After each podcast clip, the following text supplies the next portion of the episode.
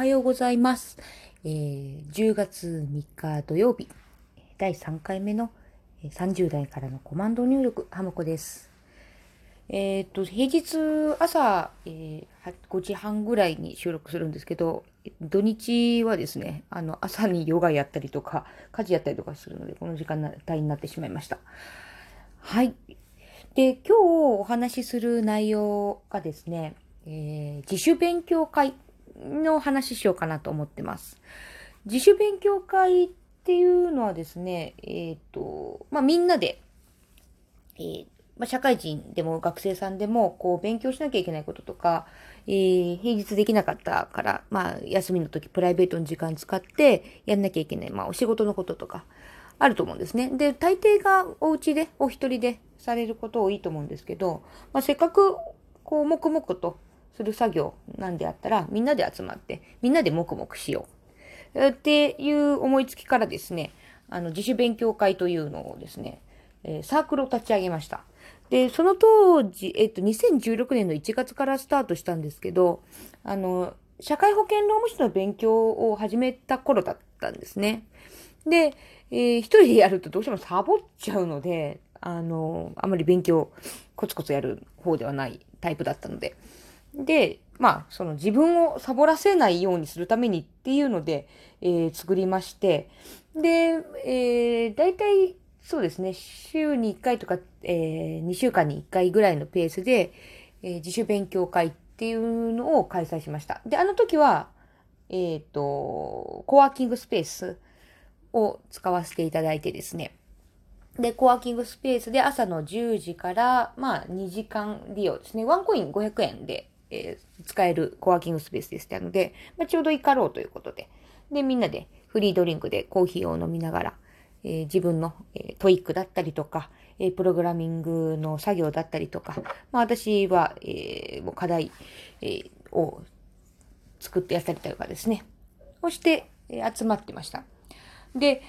あの、このサークル活動って、もうぶっちゃけ、あの、集客とか何かイベントを開催するときって、やっぱり人を集めなきゃみたいな、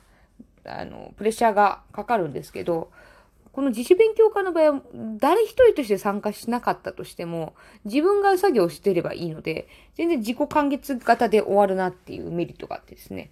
なんで、まあ、あまり気負いせず、あの、イベントやります、誰か来てくださいって、なんか宣伝を必死にやらなくてもですね、あの、一応イベントだって Facebook でして、で、当日来るっていうだけで済んだので、すごい運営は楽でした。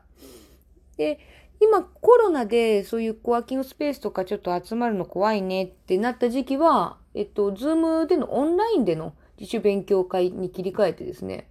あの、今ちょっと、あのー、本当いろいろ拝見したら、割とそのオンライン型の自主勉強会ってなんか流行ってるのか、割とね、いろいろ YouTube とかでも見かけることが出たなという感じなんですけれども、こうミュートで、基本ミュートで画面共有、もしくは画面共有しなくてもいいんですけど、えっ、と、ビデオだけ、えー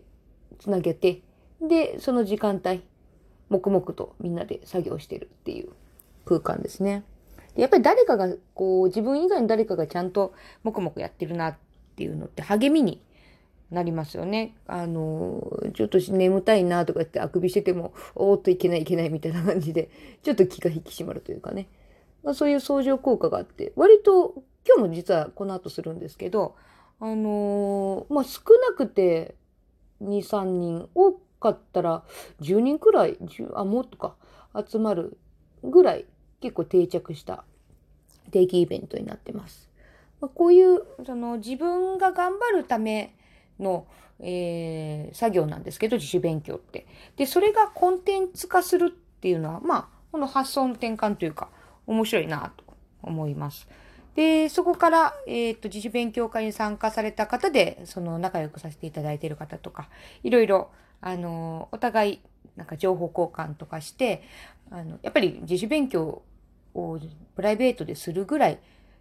ある程度意識を持たれた方が集まりますので、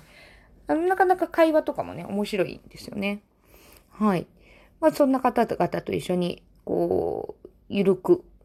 こう、長くですね、えーつながっていろいろ楽しいことをしてます。えー、その話をですね、また